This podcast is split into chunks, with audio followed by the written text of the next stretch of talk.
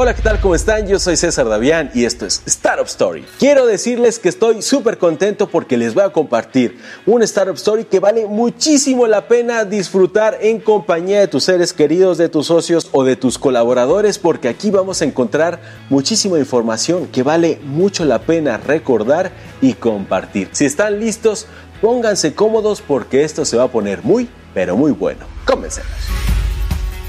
Todos los días utilizamos productos y servicios que nos encantan o nos hacen la vida más fácil, pero casi nunca sabemos cuál es la historia detrás de ellos ni de sus fundadores. En el Startup Story de hoy conocerás una de ellas. Startup Story. Historias que inspiran con César Davián. La historia de un exitoso pero sobre todo perseverante emprendedor comienza un 24 de julio de 1975 en California, Estados Unidos. Este hombre es Nicolás Woodman. Apenas era un niño de 8 años, Nicolás descubrió cuál era su pasión, la que lo empujaría a lo largo de su vida, incluyendo su negocio que lo catapultó como multimillonario. El surf, las olas, la playa, esto era lo que motivaba al pequeño Nicolás. Esta pasión por el deporte comenzó cuando a los 8 años vio una revista de surfing en la recámara de su amigo. El pequeño quedó encantado. Siento que todos tratamos de buscar nuestro lugar y nuestro propósito, nuestras pasiones son una de nuestras más obvias guías. Pero el surf no era el único interés de Nicolás. Desde muy niño se interesó por los negocios, por ser independiente y comerciante. Así fue como comenzó su carrera vendiendo camisas a surfistas de la escuela y limonadas en las calles de California. Nicolás, casi obligado por sus padres, se adentra al mundo universitario y se va a estudiar, y por supuesto eligió una universidad que le permitiría seguir practicando surf por su cercanía con la playa. Nicolás quiso seguir los pasos de su padre y la primera carrera que escogió fue banca y negocios. Sin embargo, esta no era la profesión correcta para el joven Nick, así que poco después se cambió a la Facultad de Artes. Después de algunos años, Nick volvió a estudiar en la universidad, pero esta vez para sacar una especialidad en escritura creativa, marcando así el final de su vida como estudiante. Fue entonces cuando Nick, el joven que tenía ahora 22 años, decidió comenzar a abrirse camino en el mundo de los negocios, ámbito que siempre le interesó y tuvo presente desde pequeño. Fue a esa edad que Nick se puso una meta. Cuando tenía 22 años, me di hasta los 30 para tener éxito como emprendedor. Mi primera idea de negocio fue vender productos electrónicos de consumo a los que solo les ganaría 2 dólares. Vendí solo una cámara y una computadora portátil y allí me di cuenta que esto iba a ser demasiado para mí. El negocio se llamó empowerall.com. Luego de esta primera experiencia donde Nick perdió todo su dinero de inversión, lo intentó nuevamente. En 1999, aún durante la gran burbuja del .com, decidió emprender a lo grande y esta vez conseguiría 4 millones de dólares de inversionistas de riesgo.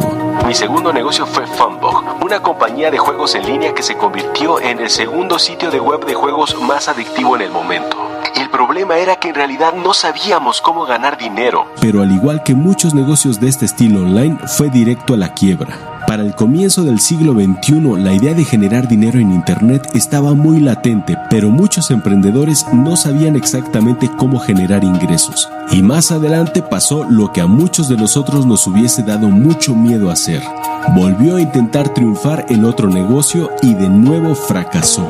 Sin embargo, para Nick, dos fracasos no lo llevaron a rendirse, aunque sí habían resultado golpes extremadamente fuertes para su estima y reputación. Y aunque dos pérdidas millonarias a cualquiera le caen mal, Nicolás en poco tiempo se recuperó y después de un viaje a Australia que se convertiría en un hito en su vida, lo volvería a intentar parte de ser emprendedor es ser obstinadamente persistente e increíblemente afortunado. Yo era ambos. Para los jóvenes emprendedores que estén pensando en iniciar, les diría que va a ser más difícil de lo que piensan, pero si todavía están decididos para ello, comprendan todos los desafíos que se avecinan y estén dispuestos a comprometerse mil por ciento. Entonces en ese punto de compromiso ya tendrán una ventaja sobre los demás. Luego de esta segunda pérdida, Nicolás decidió ir con su novia a practicar surf un tiempo a Indonesia y Australia.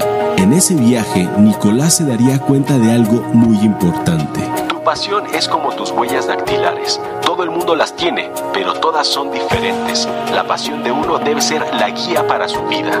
Para Nicolás, el punto más importante de su éxito final fue el perseguir sus sueños y lograr asimilar qué podía vender y qué querían comprar los demás, y comenzar a pensar como un usuario, qué compraría él y qué lo haría verdaderamente feliz. Fue allí cuando una idea millonaria alumbraría su cabeza mientras surfeaba.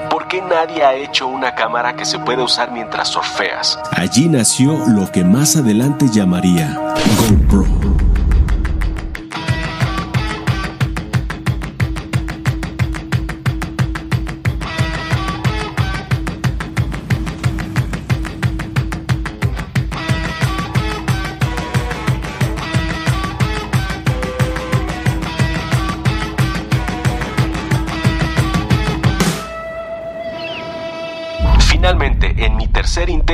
Hice bien con GoPro que comenzó con mi pasión por el surf y la fotografía. Esta se convirtió en mi mejor idea. Por fin llegaría el momento que tanto había esperado Nick, su momento de triunfar en los negocios, pero aún faltaba el paso más importante, crear de forma tangible este invento que había surgido de su mente. Buscando la forma de armar su idea de la cámara para surf, se aisló de su vida normal encerrándose en su habitación para construir sus primeros prototipos. Se armó con un taladro y la máquina de coser de su madre para durar incluso hasta 18 horas seguidas trabajando.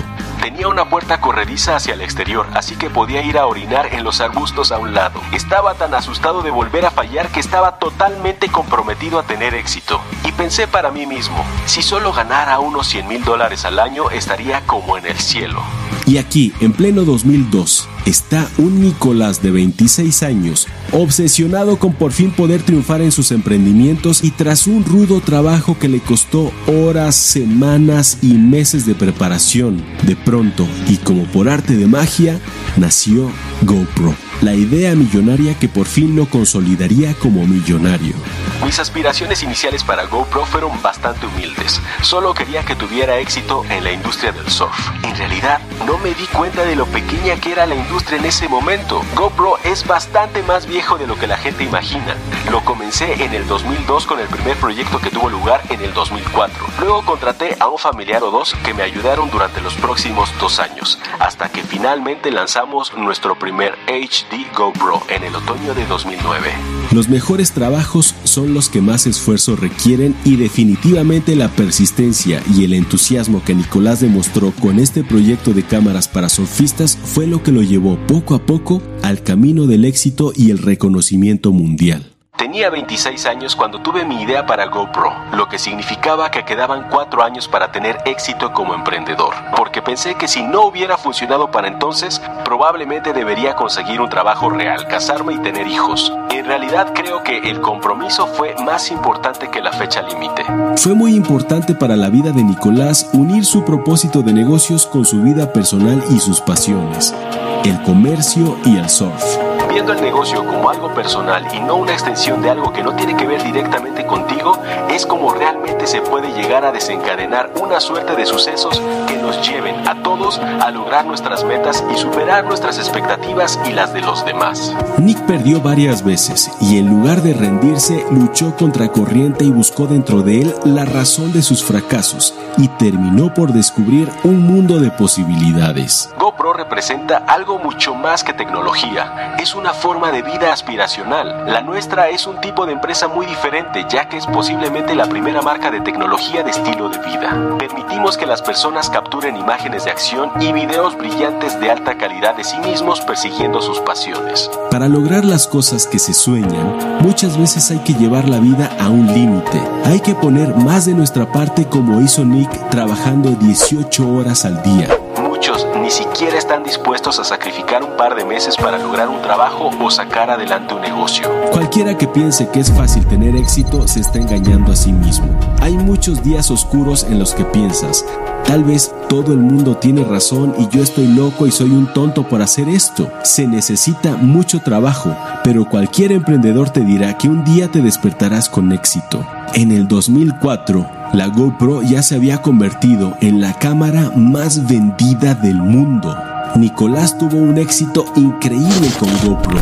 Habían amasado miles de millones de dólares y comenzó a comprar yates, jets privados, invitaba a sus amigos a viajar con él por el mundo e incluso decidieron hacer una donación altruista nada más y nada menos que por 500 millones de dólares.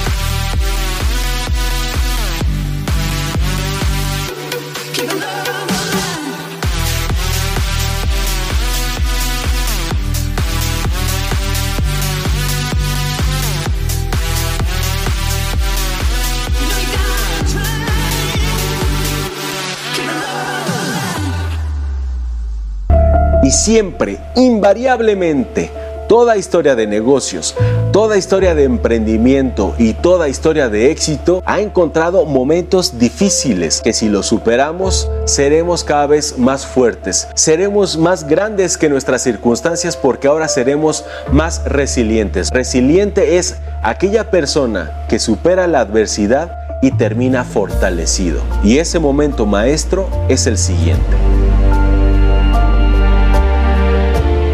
Llegó el 2007, GoPro ya está mostrando cifras bajas y en ese momento Woodman decidió invitar a inversionistas externos los cuales le ayudarían a mantener más o menos las ventas y las ganancias a un buen nivel. El 2010 fue también un año decisivo para la empresa y la pequeña idea de Woodman. Best Buy comenzó también a trabajar con la idea de GoPro y el negocio comenzó a generalizarse y en el 2014 aceptó un premio Emmy en nombre de GoPro para tecnología e ingeniería. Más adelante y como en todo negocio y mundo de tecnologías, las GoPro se fueron expandiendo. Is the founder of GoPro and its CEO, Nick Woodman.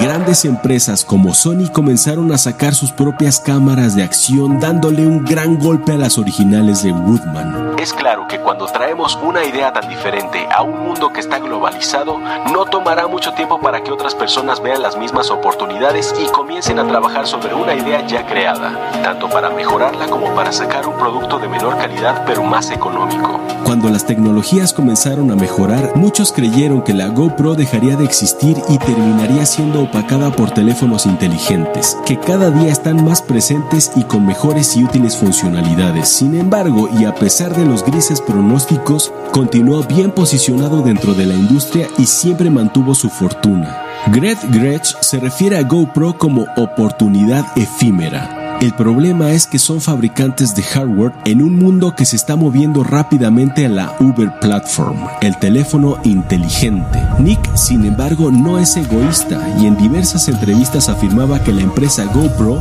era lo suficientemente grande para todos que había mucho de dónde trabajar y se alegraba de las ventas que grandes empresas como Sony habían tenido a partir de su idea. Pero Woodman tampoco pretende quedarse atrás, así que firma un contrato con Foxconn en 2013, contrato que permaneció en secreto durante mucho tiempo. El fabricante taiwanés Foxconn adquirió el 8.88% de la compañía por nada más y nada menos que 200 millones de dólares lo que provocó una valoración de la compañía de 2.250 millones de dólares. Entonces, con mejores técnicas, Foxconn ayudaría a Goodman a seguir a flote en el negocio.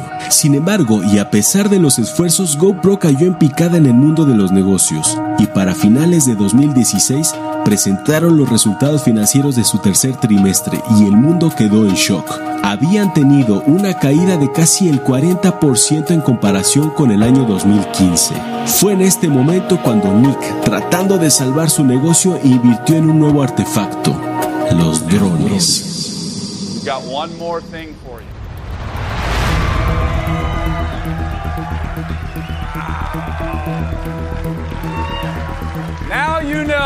Sin embargo, a las pocas semanas de su lanzamiento, los drones comenzaron a presentar grandes fallas y los clientes no tardaron en anunciar que estos artefactos perdían fuerza y se estrellaban contra el piso, simplemente dejaban de volar. Woodman perdió una cantidad significativa de dinero y se vio obligado a retirar los drones del mercado. Un buen día me pregunté, ¿cuándo empezamos a cagarla? ¿Qué está pasando? Pensamos que podíamos sacar una cámara de 399 dólares y que la comprarían solo porque es una GoPro. Mi equipo se mataba para lanzar los productos a tiempo.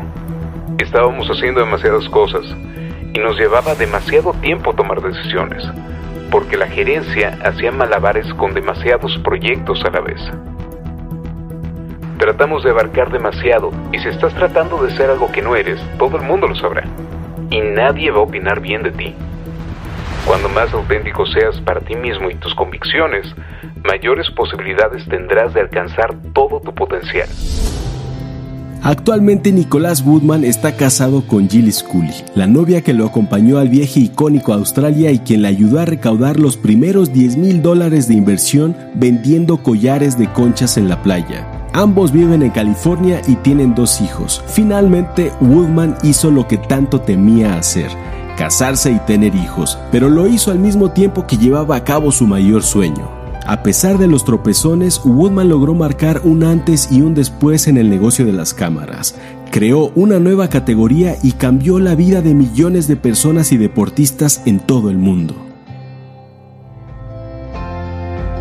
Y así hemos llegado al final de este video que espero que te haya gustado tanto como a mí y en señal de agradecimiento porque llegaste hasta acá, ¿qué te parece si me dices acá abajo en los comentarios qué es lo que más te gustó de este video y al final de tu comentario escribe la siguiente palabra clave con la que yo me voy a dar cuenta que llegaste hasta acá y eso es señal de que tienes la actitud startupera. Escribe la siguiente palabra clave que va a ser panda. Yo les voy a dar en señal de agradecimiento mi corazón. Y ahora sí, me voy a despedir de todos ustedes diciéndoles como siempre que tenemos que vencer el miedo, despojarnos de la vergüenza y atrevernos a emprender.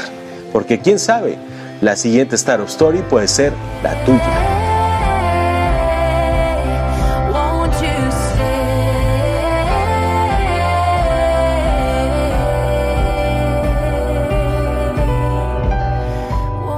Olvides seguir a César Davián en todas sus redes sociales.